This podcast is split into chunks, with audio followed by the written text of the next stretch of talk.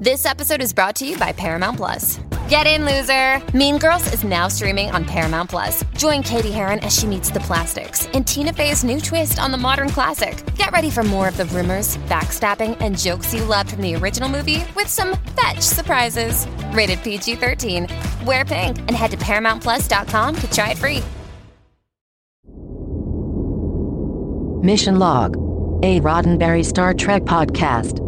Episode 180 The Wounded.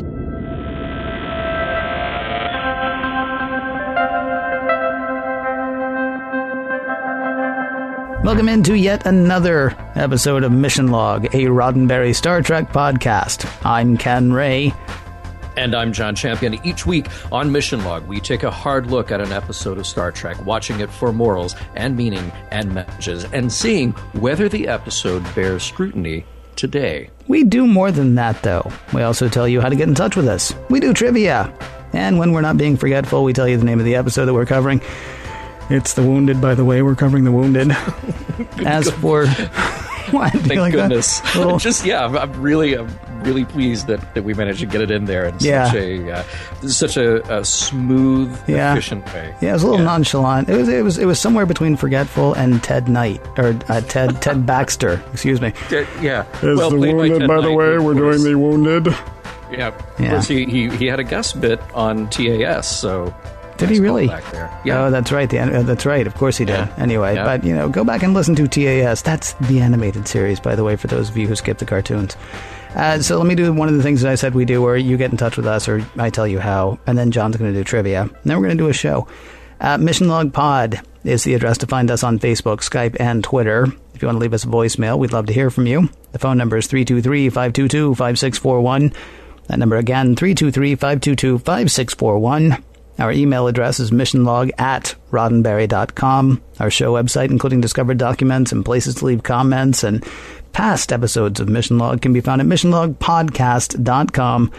And please do remember we may use your comments on an upcoming episode of Mission Log. And I got to apologize.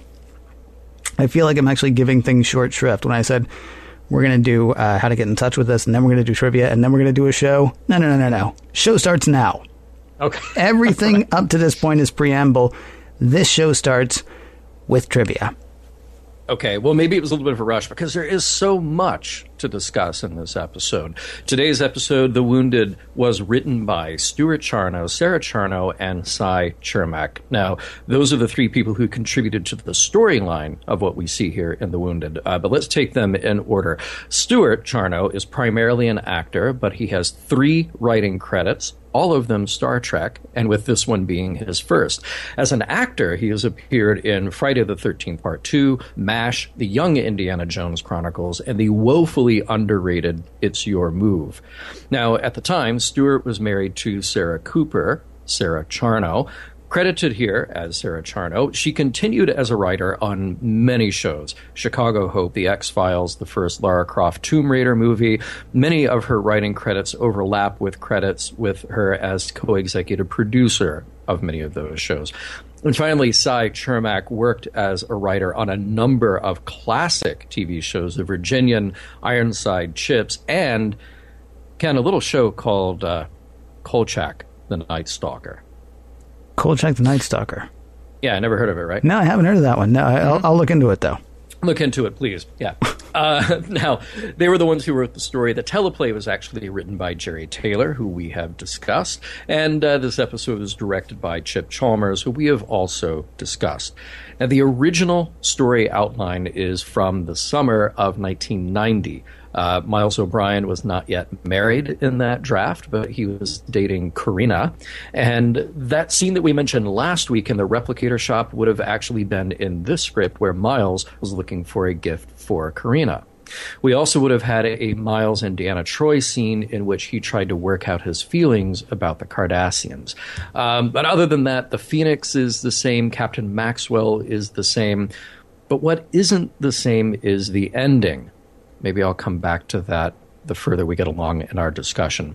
There are many deleted scenes and extended scenes which made their way to the Blu ray set. Uh, most of these are extensions of existing scenes, like Picard telling his crew to be nice to the Cardassians before they beamed on board. Uh, a couple of other moments may actually change or add to interpretation of the story. So, like I said, I'll kind of save those for discussion later in the show in the notes that came back from the research department, those are sometimes fun to read, uh, but particularly about this script, it was pointed out by research that the transponder code would be internally consistent with what had been established in the Wrath of Khan, i.e., the prefix code, which was a much better idea than the alternative of just emitting a frequency out into space, since, well, that could be figured out by just about anyone. Let's talk about the guest stars. We have Bob Gunton as Captain Benjamin Maxwell. Here's a guy with a massive career in TV, on stage, and in film. Just a handful of highlights include roles in Glory, Born on the Fourth of July, uh, Patriot Games. He was the warden in the Shawshank Redemption. Hmm. I was amused that he played President Nixon in the TV movie Elvis Meets Nixon. and um, he had recurring roles on 24, Daredevil and the very weird and very funny Greg the Bunny on IFC. He is an Army veteran, having served in Vietnam. He was actually drafted, uh, went to Vietnam. And interestingly, in addition to playing Nixon, he also played Woodrow Wilson and FDR. He's got a thing for authoritative figures. Speaking of authoritative figures, we welcome back Marc Alaimo here as Macet. We saw him before in Lonely Among Us. I'm sorry. Well I'm sorry. Hang on a second. A little respect. Gul Macet. Oh, oh, well, I didn't know we were being so formal. Well, I mean, the man has a title. He didn't go to Gul School for nothing, mister. okay. Gul Macet. Thank you.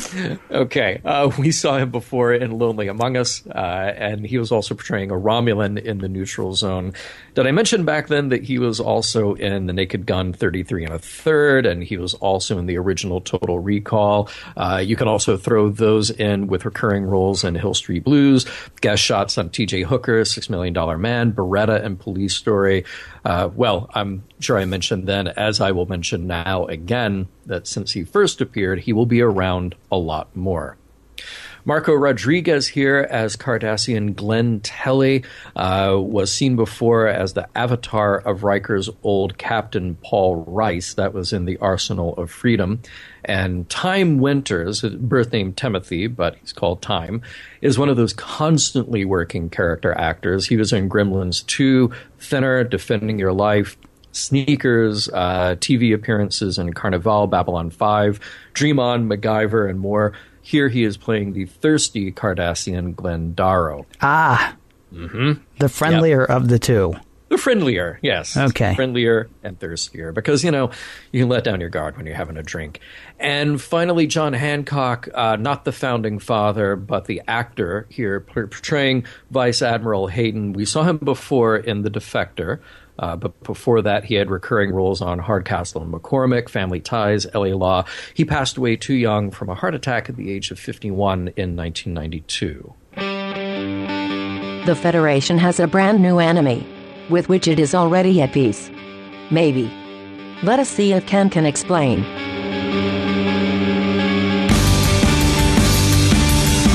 Prologue. The Enterprise is running a mapping operation along the Cardassian border. The Federation and the Cardassians have had a peace treaty for about a year now. While they wait to be contacted by the inevitable patrol ship, Captain Picard is entertaining the bridge crew with the story of the last time he was in Cardassian space, running for his life, having had his hindquarters handed to him. Those were days. Worf says the Cardassians have no honor and that he does not trust them. Counselor Troi counsels Worf, You have to trust them. They are our allies now. Though Worf says, Trust is earned, not given away. Picard just wants them to hurry up and make contact. The longer they're here without that, the dicier things become. Hey, let's check in on the newlyweds. Keiko and Miles O'Brien are enjoying breakfast. Well, Keiko is anyway. A breakfast of traditional Japanese foods that have already grown tiring to Miles. He'll replicate her a good old fashioned Irish meal tonight. Ah, young ish love. The two are on the verge of canoodling when the ship is jolted and red alert is called. On the bridge, we see the source of the disturbance. Remember that Cardassian scout ship we'd hoped to find? We found it, and it's refusing to answer hails and firing on the Enterprise. It's not like it's doing damage, but it is firing or it was until the Enterprise fired a few times, knocking out the scout ship's shields. Oddly enough, Gul Macet, captain of the Cardassian ship Trager, is ready to talk now. Picard wants to know why the Cardassians fired on the Enterprise. There's a treaty between the Federation and the Cardassians. Gul Macet says that ended when a Federation starship destroyed a Cardassian science station a couple days earlier. Picard says the two sides have worked too hard at peace to abandon it so easily, though Gul Macet says it wasn't his side that abandoned it. Okay, says Picard, give me one hour to talk to my superiors and find out what the heck is going on, or, you know, I can just go ahead and blow you out of the sky. Gul Macet agrees to the one hour, and we finally head to the opening credits. Act 1. Well, this is surprising. Starfleet confirms Gul Macet's story. The Phoenix, under the command of Captain Benjamin Maxwell, totally destroyed the Cardassian science station. No one knows why. He's not answering any hails, running silent, though still believed in Cardassian space. Picard has new orders. Find Ben Maxwell, stop him from shooting up any more Cardassians, and preserve the peace, no matter what the cost. The Cardassians have granted the Enterprise safe passage, provided they take along a delegation of Cardassians. That'll be Gul Macet and two of his aides. Worf wants the Cardassians to be accompanied by a security detail, though Picard says that's no way to treat guests. However, Picard is cool with stepped up security around some of the ship's more sensitive information and equipment.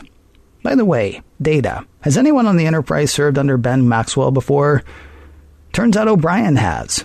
You remember him from Breakfast? Picard will want to talk to him later. Picard tells Riker and Troi to let O'Brien know when they greet the Cardassian delegation.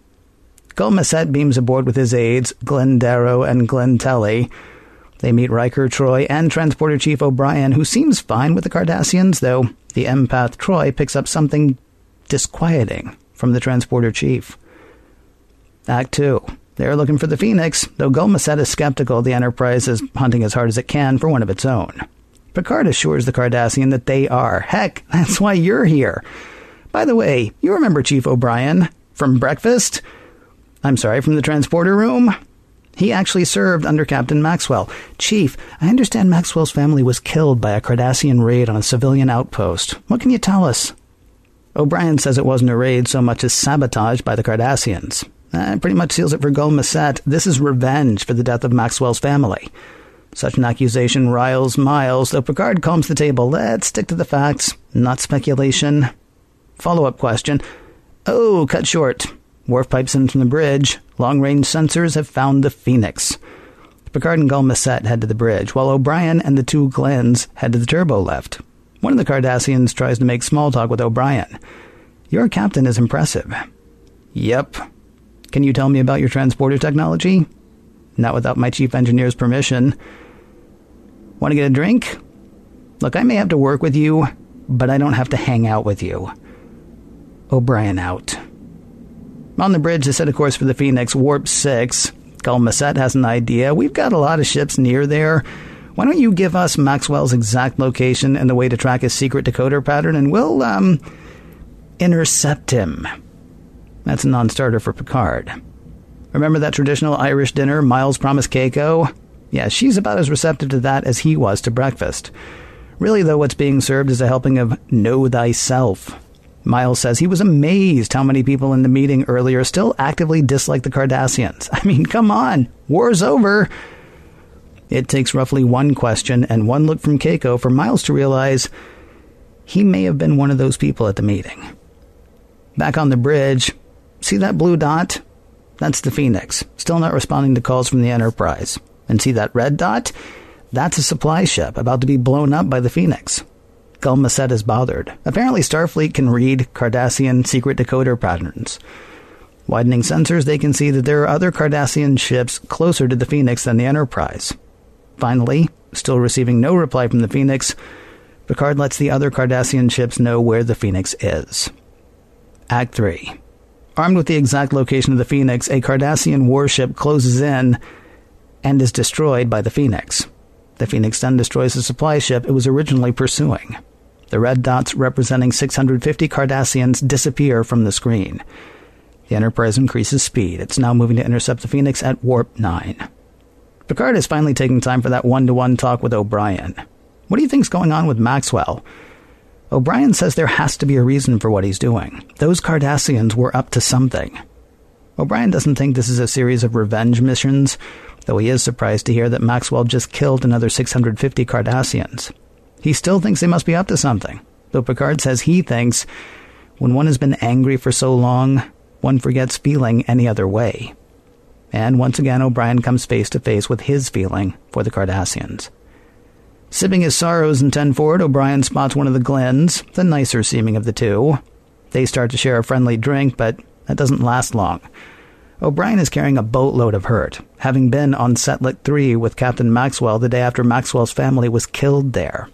The Cardassian says that that was a mistake. They were told that the outpost was a launching place for a massive attack against the Cardassians. Here's the thing, though. The next day, the Cardassians were still walking through the streets, killing whoever was left. O'Brien ended up killing a Cardassian. He had never killed anyone or anything before. And he can't go on drinking with this one. Getting up to leave, he says, It's not you I hate, Cardassian. I hate what I became. Because of you. On the bridge, Worf's dragging in the other Glen. The security chief caught the Cardassian on an Enterprise computer trying to access information on the ship's weapons. The Cardassian says he was studying the terminal, not the weapons, though Gul Macet says he shouldn't have been accessing any of it. The aide will be confined to his quarters for the rest of this episode. In private, Gul apologizes for the actions of his underling. He assures Picard that the aide will be punished in due course. Picard says that's up to Gul As far as he's concerned, it's done.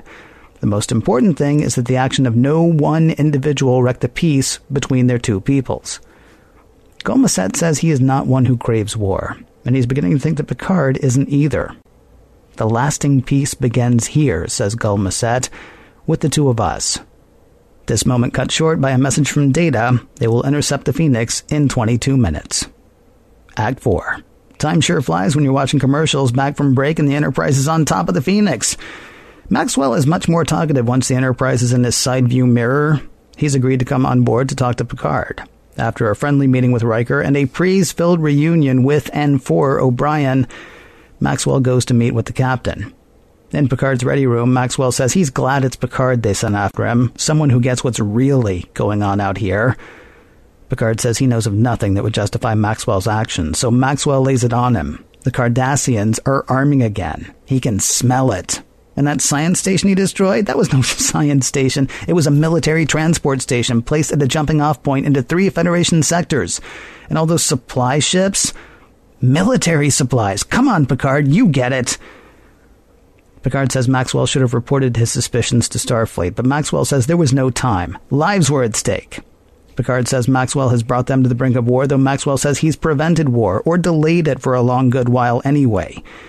Maxwell says the peace treaty was a ruse on the part of the Cardassians to give them time to regroup, but Picard says he thinks this is all about revenge against the Cardassians for the massacre of Maxwell's family. Maxwell disagrees and calls Picard a fool. You want proof? Let's find a Cardassian supply ship, search it, then we'll see who's right. But Picard has had enough. He will let Maxwell go back to his ship, turn his ship around, and come with him to Starbase 211.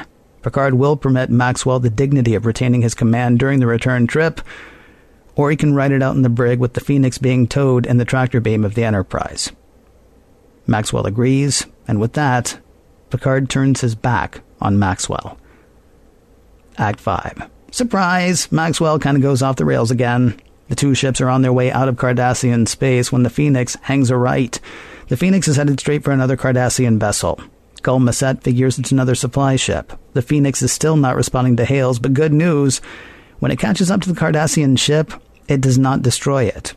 Hasn't even powered up weapons. Data can't tell whether the Cardassian ship has powered its weapons. The ship is running with a high density subspace field. Maxwell hails the Enterprise. He tells Picard to board the Cardassian ship. He'll see that everything Maxwell has been saying is true.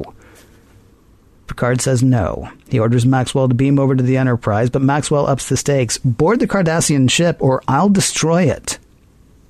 Picard is going to have to destroy the Phoenix, and he prepares to do so, though O'Brien says he would like to transport over and talk to Maxwell. Though he can get through their shields no problem. He is transporter chief, after all. One make it so later, and O'Brien is on the Phoenix. It goes about like you'd expect. Maxwell says the Cardassians live to make war. O'Brien says the Cardassians probably feel the same way about the Federation. Despite his calm demeanor, it becomes obvious that the death of Maxwell's family at the hands of the Cardassians is motivating him to some extent. Realizing he can't win this one, Maxwell turns command of the Phoenix over to his first officer and transports the Enterprise for the trip back to Starbase 211. O'Brien, Picard, and Gul Macet are in the conference room. O'Brien tells Picard that he knows that what Maxwell did was wrong, but he was a good man, and O'Brien is proud to have served with him. When O'Brien leaves, Gul Macet says O'Brien's loyalty is admirable, even if it's misplaced. Picard cautions Gul Macet against being so dismissive. Maxwell earned that loyalty. Oh. And Maxwell was right about the Cardassians being up to something.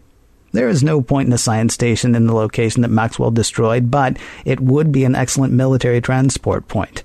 And those supply ships running with high density subspace fields, those fields are obviously meant to shield what they're really carrying.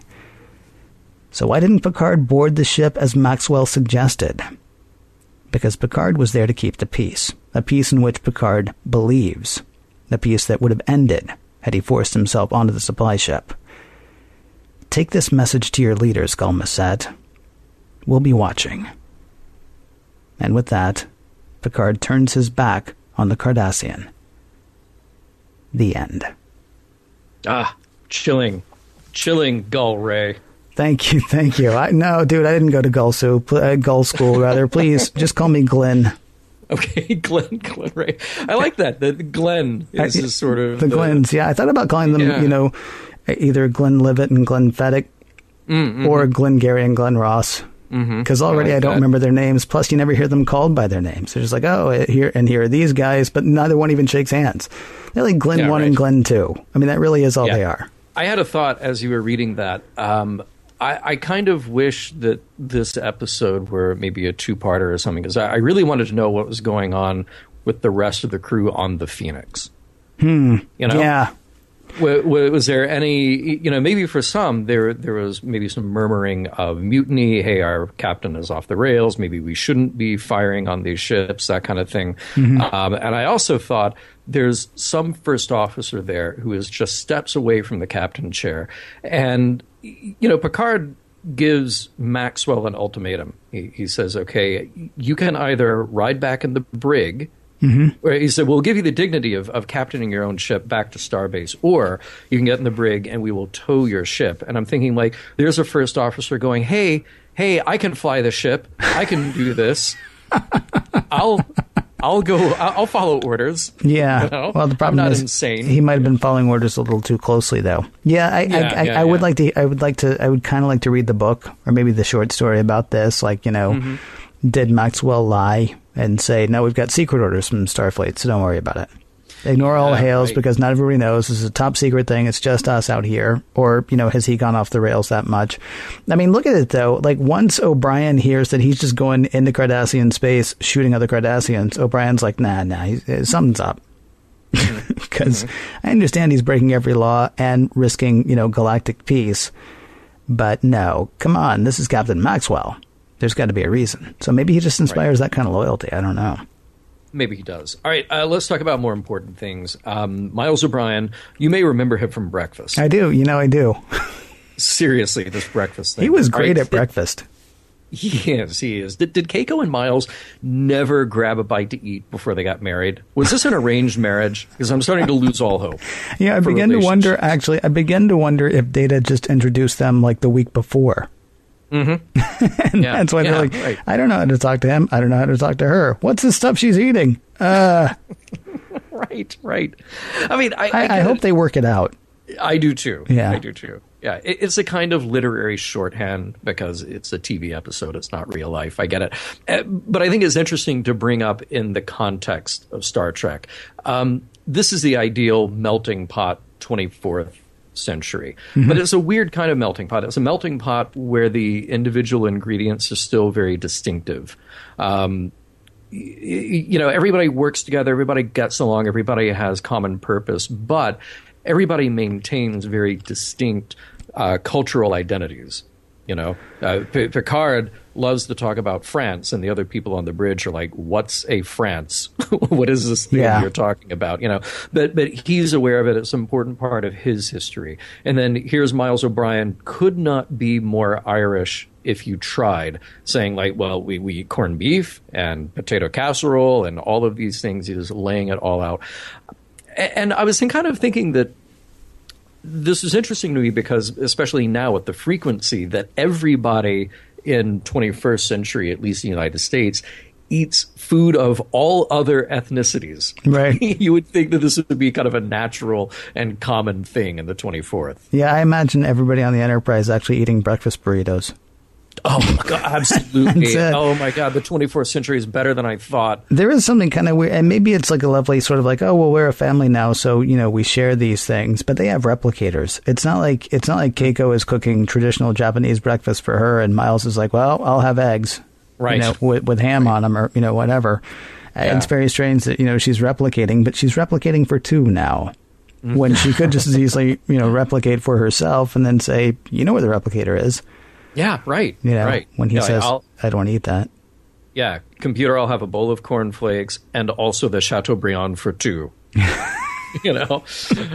for That'll breakfast. Actually, I love Yes. her whole thing. Like, you know, he's like, oh yeah, when my mother cooked, it was great. Your mother cooked? Yes. Well, like, with, like with food? Ugh. Yeah. it was kind of, that was actually a very neat, a neat kind of thing. And, uh, That was an interesting thing. Her responding, ooh, she touched meat. she touched Oh. meat. Yeah. But then, you know, Miles has got the same sort of thing. I mean, his mother was like the, um, was like the, um, was like the Leonard McCoy of the 24th century. Mm-hmm. He didn't like being in a, in a transporter or I guess like the, uh, like the Dr. Pulaski. of cooking, I suppose. Nah, I don't cotton very much with this newfound technology. No, give me an animal to kill in Right. 20 minutes, and I'll give you a meal. I respect that. I mean, we, we have the slow food movement today. So, Yeah, yeah. you know, yeah. We'll get over that eventually. right. Uh, speaking of things that are slow, um, this is the calculation that I made. Okay. How how long does the turbolift take? Exactly as long as the dialogue takes. Mm. That that was a very long turbolift ride and a very tense turbolift ride. Also, nice that the Cardassians have been on board for about ten minutes and they already know about ten forward. I think that's kind of awesome, actually. Yeah, it's like they beamed in. Where do you get a drink around here? That's what I want to do from now on. checking in, sir, in a moment. Where's the bar? Okay, yes, checking in, please.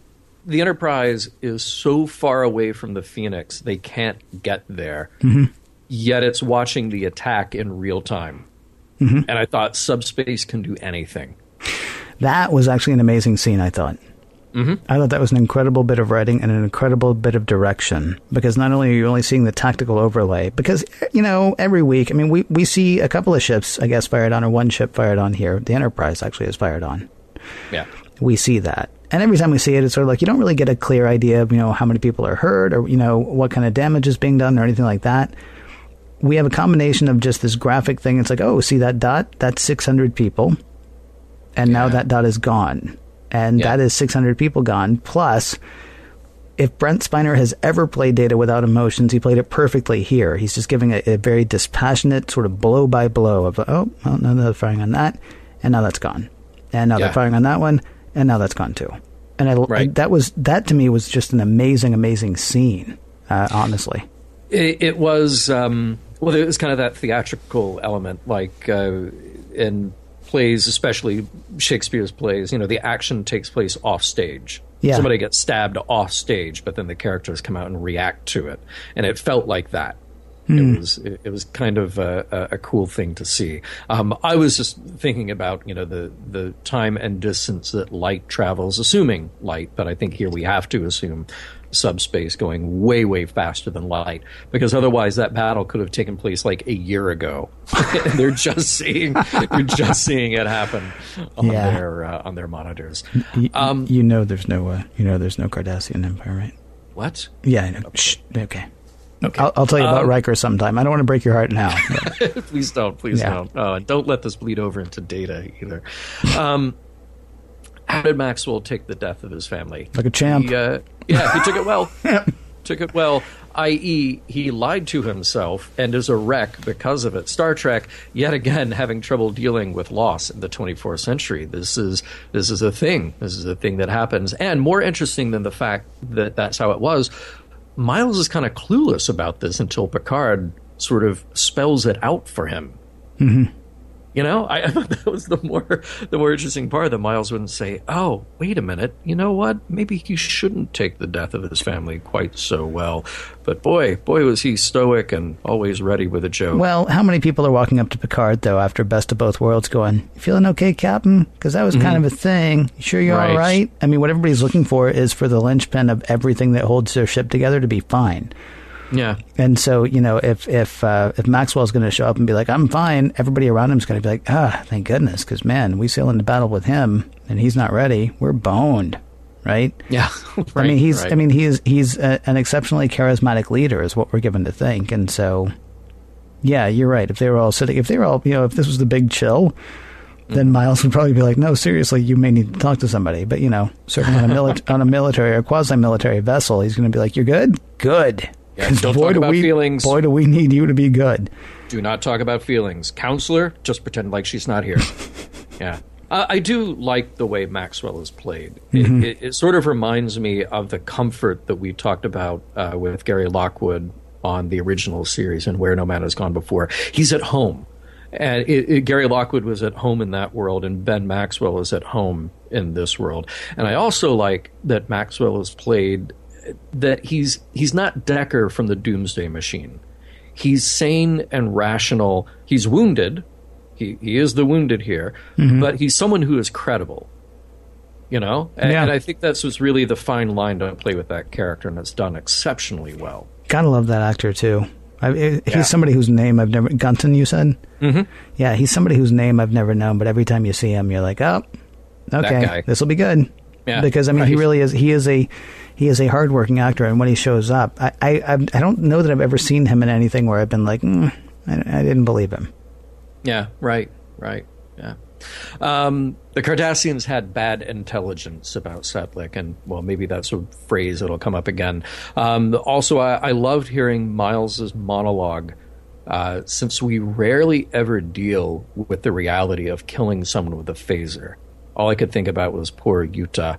Uh, but him ending that phrase, "I hate what I became because of you," and that seems like something that could and should pop up every now and then. You know, uh, there there's there are a lot of space battles where ships with unseen faces on them blow each other up. Yeah. and they just kind of let that slide. But there are also many times where somebody pulls out a phaser and vaporizes someone in front of them. Um, maybe in the most toys, that was something where we really built up to the idea that this is a dangerous and painful weapon, and then saw that play out. But but the fact that um, that Miles would be affected by that, where it's something that that in in 24th century and certainly by 21st century standards, it's very clean, it's very efficient. There's no there's no blood on the walls after that happens. You know, Yeah. they're Yeah. just gone. They're just gone. You know, so it was interesting to hear him describe that. Um, there's a very little scene, uh, but the one with the Cardassian underling who got caught on an Enterprise computer and then confronted by Gul Macet uh, plays great again on a rewatch. Uh, strategic bit of fakery. What do you think? Well, I don't think so, but let me ask you a question. Why do you assume that when the friendlier of the two Cardassians says, boy, that was bad intelligence, we heard that it was a military something or other? And you're mm-hmm. like, oh man, the Cardassians had bad intelligence. And then this guy comes in and says, what? I was looking at the computer. And you're like, oh no, they were obviously up to something. But I don't, I mean, honestly, I feel like, I feel like that could be reversed. I mean, maybe the hmm. friendlier of the Cardassians, maybe like his level down, they really did think it was a bad thing. Although, why were they still walking around killing everybody they could the next day? Yeah, right. Once they get there and realize, oh, this was not the military jumping off point that we thought, plus, we actually killed like 90% of the people. But Yeah. there's still 10% of the people, and maybe that's where the secret military thing is hiding. So they're still trying to kill everybody when Miles gets there a day later, when Miles and hmm. Maxwell get there a day later. Hmm. I honestly do think that the that the other one. I'm not saying that that maybe that really was bad intelligence. Who can say? I honestly think that the one who was looking at the computer though was was was taking initiative, and and and bad job on his part. right. Because I mean, he really could have screwed everything up before they actually got to the part they wanted to get to. Right. I mean that Yeah. that might have been if if it were not if it were not Picard but some other captain they might have gotten all tossed off the ship for the one infraction. So I, I really thought that was just him being uh, him being stupid and getting his um, his comeuppance for it. I hope somebody remembers to let him out of his quarters by the end of the episode. By the way, I, I think they would. Okay, good, They would. good. Yeah, yeah. I don't know. I just I, the more I rewatched that, I, I kept looking for something in the eyes of the actors to tell me if they were playing the other option there. Hmm. That that it was a little bit of uh, of, a, of a fake out, a little bit of a an understood spy action that they were doing. But um, yeah, I, I think it plays either way. Yeah. Um, hey, question for you: Is it a step down for Miles to be the best tactical officer on the Phoenix to being the transporter chief on the Enterprise? well, he was the best ttechnical officer on the Rutledge. Oh, on the Rutledge. You're, Not you're on the Phoenix, right. so we Oh, don't- we- we don't know- Huh? Yeah, the Rutledge may be crap. It may be, it may be like a garbage skull for all we know. Um, but I mean, it's sort of like the whole thing with uh, with um, with Riker, right? He could be captain of the Melbourne, or he could be first officer of the Enterprise. right. And you know, he decides over and over again he's going to be first officer of the Enterprise because that's the best ship in the fleet, and it'd be better to be near the top on the top ship as opposed to the very top of you know one of twenty or one of a hundred of its kind. Well, and, and that's Riker. And Miles is like, nope, I'd rather be alone in a room with no phasers. The commitments. The snapper. Hell on wheels. I am just saying. There is a lot to remember Miles O'Brien from. Besides breakfast. Some of the writing in a couple of places comes across as a little ham-fisted, but but it, it's okay here. Miles is in the turbolift with the Cardassians and is being a royal jerk. Then he shows up at home and he tells Keiko about how he, he's over it, but some people on the ship are not. Um, and and I accept it being ham-fisted because it, it's a great little object lesson in being blind to one's own prejudice. Um, it, it is so telegraphed to the audience, but I think there's so much going on in this episode. I'm okay with a little bit of telegraphing. Can I can I read part of the Bible to you? Preach on. This is from the New International Version of the Bible, New Testament, uh, Matthew 7, verses 1 through 5. Uh, Do not judge, or you too will be judged. For in the same way you judge others, you will be judged, and uh, with the measure you use will be measured to you. Why do you look at the speck of sawdust in your brother's eye and pay no attention to the plank in your own eye? How can you say to your brother, Let me take that speck out of your eye, when all the time there's a plank in your own eye? You hypocrite. First, take the plank out of your own eye, and then you will see clearly to remove the speck from your brother's eye. Hmm. I don't, I don't, I don't know that. I mean, yeah, it, it, it takes somebody from outside to point out to you that you're suffering from the same thing as somebody else. It seems to me. I don't like the use of the term hypocrite in that actually because it, it strikes me. I always picture that as like an idiot walking around with a board in his eye saying, Hey, let me help you. And somebody else having to go, Hey, wait a minute, dude. Let somebody else help you first. And then you can talk about Right. me. But when you talk about that, that, that kind of blindness from one, uh, in one's own prejudice, I mean, it was really fascinating to see Miles be so blind to that. And yet apparently it's something we've done for at least 1700 years now or 1800 years or however old you want to say the New Testament is. Yeah. Um, 2000? Well, however uh, many. Give or take. Yeah, I mean, however old you want to say that is, apparently this is something that, you know, other people have been observing in people for a very long time. Now, of course, the funny Yeah. thing is the guy writing that may have had a telephone pole sticking out of his head and somebody may have been like, hey, listen, before you send that out. and then you tell Yeah. about the plank and then you tell about the sawdust and we'll go on from there. Yeah. No, but it, it's a nice scene, and it, it, it, it's it's not necessarily important to the political stuff going on around us, but but all the character stuff happening in the episode. Um, it, a really nice subtext to everything that's going on. Um, one of the central ethical questions here is about preemptive war, and that is a term that we've heard in recent history. Speaking to you on a microphone in the early 21st century. So is Picard right? And I thought, well, maybe it just kind of depends on the situation. I'm Um, sorry, there are- is Picard right or is Maxwell right? no, is Picard right? Okay. Picard right by what he does because Picard, by the end of this episode, knows. At least he says he knows to Gul Macet. Um, and by the way, the, there is uh, an interesting edit um, in which Picard says in the episode at the very, very end, um, "We'll be watching." But the additional part of that line is, "And we'll be ready," hmm. which sounds like okay, we're we're building up for war.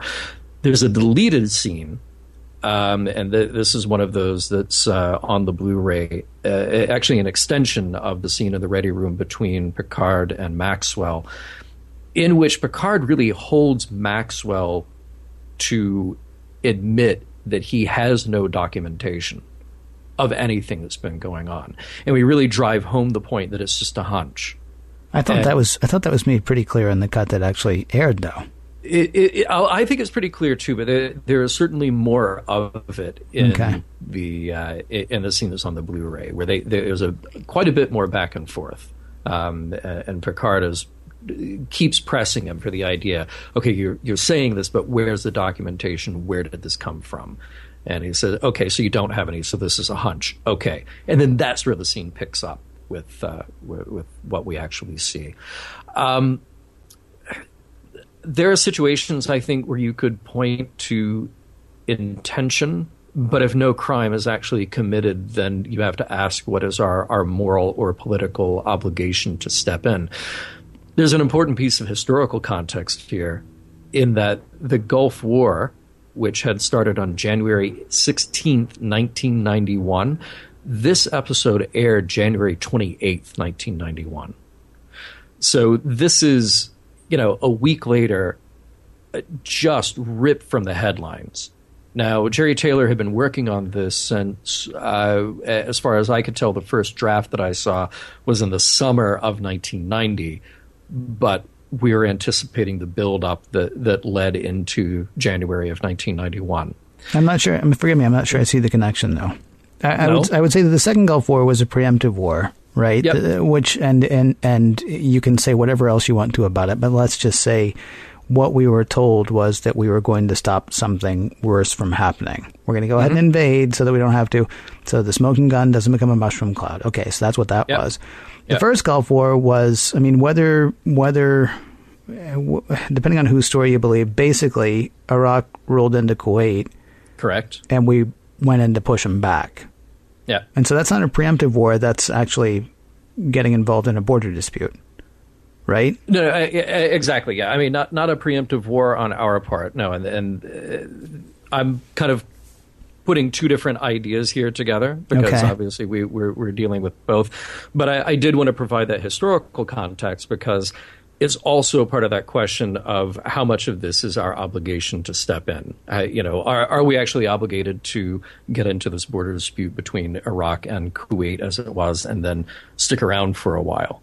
Now we went back, obviously, when we started talking about the second Gulf War. But yes, yeah, you're absolutely right. Just to clarify that point. All right. Um, Starfleet tells Picard that he must protect the peace at any cost. That that is the, the actual line that mm-hmm. uh, that, that Haden delivers, um, which clearly means killing Maxwell or destroying the Phoenix. And I kept asking, what else could it mean? You know, what terrible lengths can be justified in protecting the peace? Um, destroying the Enterprise, sacrificing themselves, getting involved in a larger war. I mean, what what are all of these other possibilities? But all of this that I looked at just seemed like it had the possibility of spiraling tremendously out of control. And and aren't we lucky that we ended up with um, with a, a measured response at the end? But it's certainly chilling that it's a measured response that leads you to believe that something could get far far worse before the end. I want to jump back to this idea of uh, Miles having a little trouble getting over uh, what it is that he needs to get over. Shades of Captain Kirk and his problem getting over the Klingons. Um, maybe this was right around the time, actually, that Star Trek Six was in production uh, when this episode was being made hmm. and when it came out. Yeah, um, I, I kind of thought, you know, it, there's something about it that's a little bit difficult to relate to. I mean, I don't think it's entirely difficult to relate to, but I was thinking that you and I grew up two generations removed from World War II. Mm-hmm. And I always tried to imagine what it was like for people like my grandfather visiting Japan or, or Germany. Some of our strongest allies today but as someone who spent part of his adult life seeing them as only the enemy. Um, uh, he actually specifically served in the Pacific, but um, you know, on a similar note, I always had trouble reconciling politicians who held on to racist policies before I was born, and then had to adapt to a world in which institutional segregation was outlawed.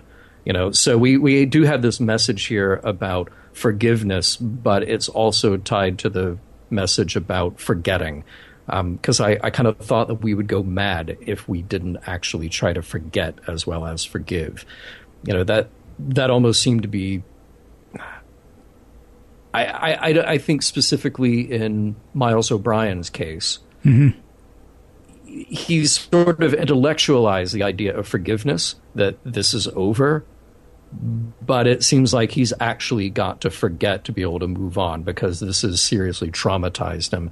And he is unable to see the Cardassians until that moment that he's sitting in uh, Ten Forward, at least that's the start of it, that he's sort of unable to see them as other people that he can talk to and, and potentially get along with. Hmm. I don't know that there is anything about forgetting there. I think it's I think it's almost the contrary exactly. I mean he he has to hmm it's not about accepting. I mean, forgiving is one thing, accepting is another, right? Mm. And and and forgetting doesn't work. Forgetting is what Maxwell tried to do. Forgetting, I think, is what is what Miles has tried to do as well. But the problem is he can't really forget it. He's got to come to terms with it. Do you see what I'm yeah, saying? Well, yeah, I, I do. But I mean, he he's got to come to terms with it. But he he's he's got to then move on. I mean, and that's what Maxwell has got to do as well. Maxwell never went through the part where he dealt with it, right? And and if he had, then perhaps he would get to the next point, which is move on. And yeah, but I don't think forgetting actually figures in there anywhere because no? I mean, no, I don't think so because because then what's Miles left with? He's just, I mean, if he forgets what they did, then he's just left with the fact that he killed a guy, unless he's supposed to forget that he killed a guy as well. But that's not a thing you can ever forget. I'm always fascinated, and, and I got, I, I know nothing about it except I'm always fascinated when you'll see somebody from Vietnam, as, as somebody who was like a soldier in Vietnam or a mm. commander mm. in Vietnam, go back to Vietnam and meet the commander against whom he was fighting. Mm-hmm. And they're, then they're like laughing and they're not laughing about what happened, but they're laughing about the fact that they're 70 year old men now who survived this thing. And they had yeah. the same job. They had the same job for the same people, not for the exact same people, obviously. You know, one guy right. commanded for, you know, his leaders, another guy commanded for his leaders. They've not forgotten anything that they've done. And I would imagine that there are nights that both of them wake up screaming. But, yeah. I mean, they've, they, I mean, it, it happened and and and not only have they not forgotten it, they're facing the fact that it happened, and hopefully, you know, finding some way to accept that it happened, even if you're not like a fan of it, even if you're not a fan of what you did yourself. Um, you you kind of got to go ahead and take it in, otherwise you'll never get past it. I mean, because it's interesting what what what happened to Maxwell. He's right. We're given to understand in the end that he's correct, but it's also halfway through his talk with Miles that we realize, or that he realizes for the first time, yeah, you know, even if I am right, maybe I've gone a little unhinged because I haven't dealt with all the other stuff. Right? Mm-hmm. You know, they, they kill women and children. Children who never got to grow up. Okay. Yeah. Ta da. we, we finally hit that place where he's not going to be cracking wise with somebody in the next minute. He's actually going to be dealing with the fact that this bad thing happened. And that's forgetting it seems to me would be the absolute worst thing that you could do. Because then the other question is the next time somebody rises up and says hey i got an idea let's kill everybody. You need memory. You need somebody who remembers how bad that went the last time so you can go hang on a second. Let's not do that because it never ends well well, I don't want you to misunderstand that I'm advocating forgetting as a matter of just sort of like uh, erasing history. Um, mm-hmm. I, I, think I, what I'm talking about is the idea of forgetting in the way that. Um, that that is not the thing that comes to mind when when seeing that other person. So going back to this example that you brought up with you know Vietnam era uh, commanders from from either side, mm-hmm. you have an American soldier, you have a Vietnamese soldier you know, they can meet and they can laugh and they can look each other in the eye as human beings because they are forgetting the context. And again, I'm not talking about erasing history because that, that is still there and they still know that that was there, but they can at least forget the context that would otherwise, I, I, I think, you know, could force a guy like Maxwell to only be so narrow as to see this other person as an enemy and nothing but an enemy for the entire remainder of his life. Hmm. You know, so yeah, I, I just want to be clear that I'm not. I didn't think you were saying erasing history. I mean, I I, I didn't Yeah, misunderstand that part. I'm just uncomfortable with the with the with the term forgetting. I think forgetting Hmm. is what Maxwell has been trying to do the whole time, and Hmm. and oddly enough, didn't go so well. Yeah, well, clearly, yeah. Well, and uh, Picard brings it up. You know, when one has been angry for a very long time, one gets used to it like old leather, and finally, it becomes so familiar that one can't remember feeling any other way. That's the moment that he has to spell it out for Miles O'Brien.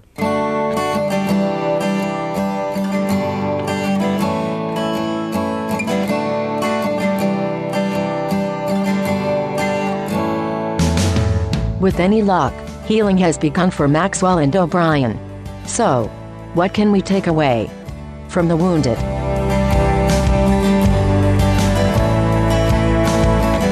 Comes the time in the episode where we pose a few questions to ourselves and each other. Whether the episode holds up, whether the message's morals and meanings are. How do we like it? the Wounded, John. How'd you like it? No, I'm sorry. let me be more. Does this episode hold up as far as you're concerned? Um, y- y- yes and yes. Um, ah, man, I think this is one of those episodes that you go back through and pick apart scene by scene, character by character, and just do such a deep dive about what is happening. The psychology alone of every character involved uh, O'Brien, of course, Picard, Gul Macet, Captain Maxwell. I was riveted by every scene except breakfast. except breakfast. Okay, uh, I'll give them a pass on that. But I, I think this is such. This is what Star Trek does so incredibly well when it when it chooses to do that. And Star Trek doesn't have to do the same thing over and over again, but you take this story of political intrigue and political implications, you know, and, and in this case, uh, you know, world against world, or, or in our case, nation against nation, however you want to phrase it.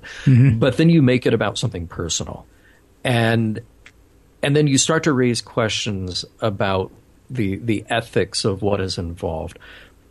Who's making a right decision, and is there really truly a right decision to make? Um, that's why we all know that what Maxwell doing is wrong, and we all know that Picard has to stop Maxwell from doing what is wrong. In the original draft of the story, the draft just ended with Captain Maxwell stopping what he was doing. So hmm. there wasn't that scene with Picard at the end. And I feel like I would have been really disappointed if we didn't have that scene because that scene drove home the reality of what was happening that there could still be a threat here. But we have to be the better people. We have to make better decisions than to just go off and, and try to resolve this violently and unilaterally. That that is absolutely the wrong choice, no matter what. Um, so I, I think there's so much to explore here. There's so many great ideas uh, encapsulated in this one episode. Absolutely, it holds up. Um, and I'd be happy to watch it again tonight after we're done with the show. Yeah. yeah. How about you? Well, there's one thing I have to say really quickly to what you said. We watch it and we all know that what Maxwell is doing is wrong. Um, Jack Bauer was on TV for eight or nine seasons. Mm-hmm. Jack Bauer was that character. Jack Bauer acted outside the law. There have been a number of things over the past, as we record this, we're in what I hope will be the ugliest presidential race ever, because I don't want to mm-hmm. even think about one that could possibly be uglier. Yeah. And you have people who are running for office right now advocating for going outside the law. I guess they're operating under the Nixonian doctrine of if the president does it, it's not illegal. I don't know. Right, But right. I mean, so you say we all know that what Maxwell's doing is wrong. I say, oh, don't ever change. Because we don't all know that. And that's one of the great things about Star Trek is it's, you know, serves to hopefully remind us. Um, Yeah. As far as do I think this episode holds up? A thousand times yes. Um, eh, just in so many different ways, including I think we now have the best bad guys that we've had on next gen so far. Yeah. Cardassians are bad guys, and I don't even know what makes them bad. But they're obviously bad in ways that we have never seen the Romulans be bad. They're certainly bad in the way that the Ferengi were never bad. They're different than the Borg, and I know I said the Cardassians may be the best bad guys that we've had, but there are the Borg in Next Gen.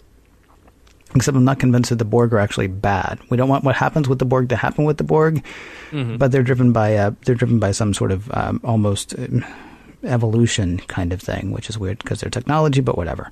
Uh, Cardassians are just they're just bad customers um, with great makeup and a menacing demeanor. We got a multifaceted story. Is Maxwell insane? Well, it turns out not, but that doesn't make his actions right, and it doesn't mean he's not a little touched, you know, besides. Um, especially since he doesn't actually know that what he's doing is correct. He doesn't know what Picard ends up deciding, and, and truly, Picard doesn't know either. Although Gul Macet kind of, uh, kind of, you know, tips his hand in the end.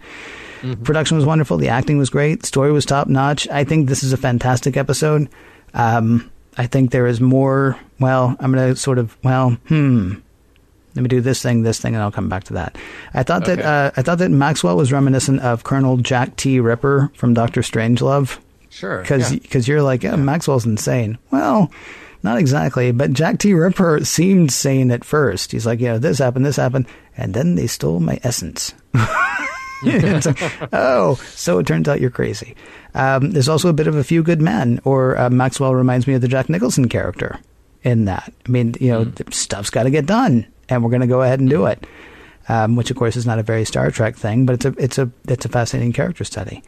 Um, as you mentioned, there's a bit of Star Trek Six here, and I love I love the fact that he'll have a better uh, fate, I think, than Garth of Izar. But when, when Picard says, if he could not find a role in peace, we can pity him, but we will not dismiss him. I love I, I love that, and it's the same sort of thing that the Klingon and uh, and Kirk talked about in Star Trek Six. Like, wow, we fight. That is what we do, and we're now moving into an era where we don't do that anymore. And I don't know what my place is in that. And unfortunately, it looks like maybe because of the family stuff, or maybe because he can't get over the stuff with the Cardassians. Um, it looks like Maxwell is not going to make that transition, but he's not to then be shunned. I mean, he's he's certainly not going to get a starship again. But I mean, you know, he he did he did what was asked of him, and and unfortunately went a little bit unhinged at the end. But that doesn't mean that we now we don't erase the history, as you were talking Right. about before Right. Right. as far as if you don't mind my going into the message part a tiny bit, I think there's No, like there's at least an ounce of Corbomite here, maybe a little bit more. Um, Picard believes Maxwell, but he's on the side of being who it is that they say they're going to be.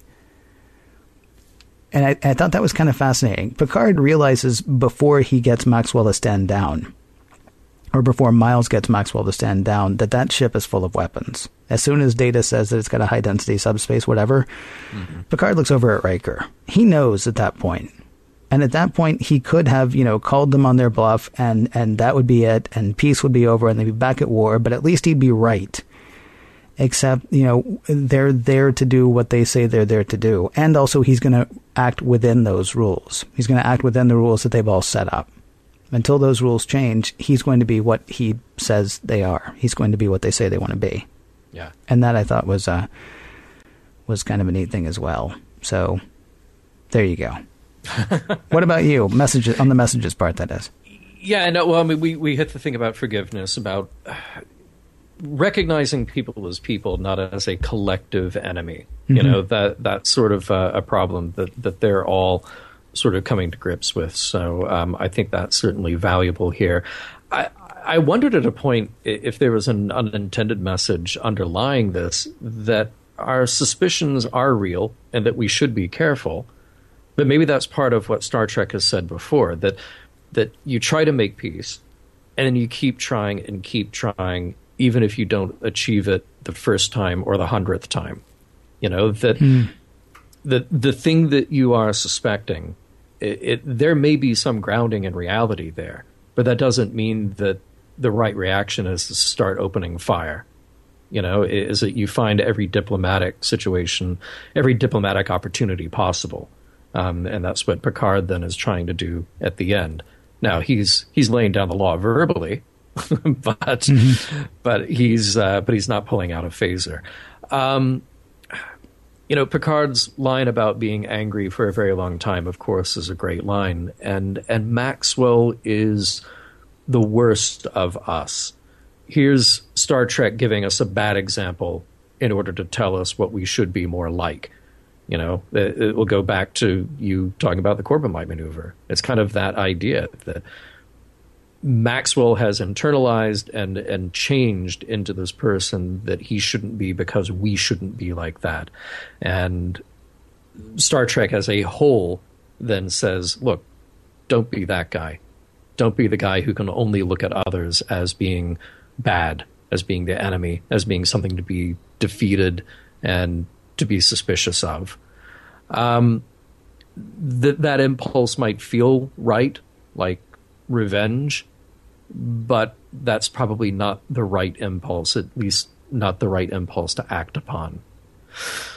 So I think there's a tremendous amount here, and I, I, think it all is valuable, and certainly it all holds up, and and fortunately it all holds up in an episode that holds up really well too. I mean, I, I feel like we could stop recording now, we could come back, and we could do this whole episode again, mm-hmm. and then talk about entirely different stuff.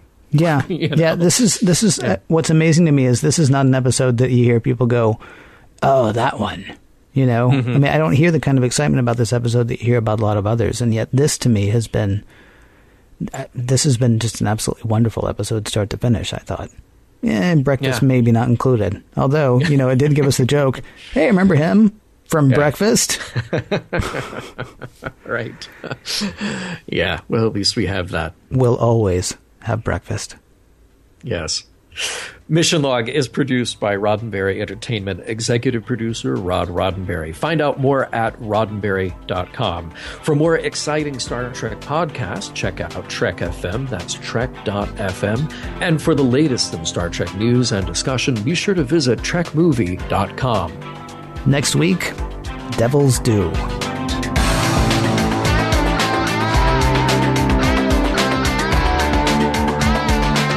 Some of the music for Mission Log provided by Warp 11, online at warp11.com, and from the album Messages by Kitheory, free to download at kitheory.com.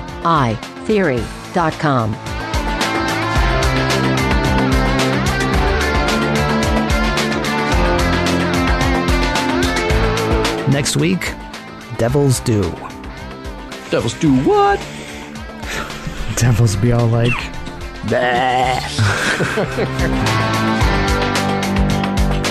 and transmission.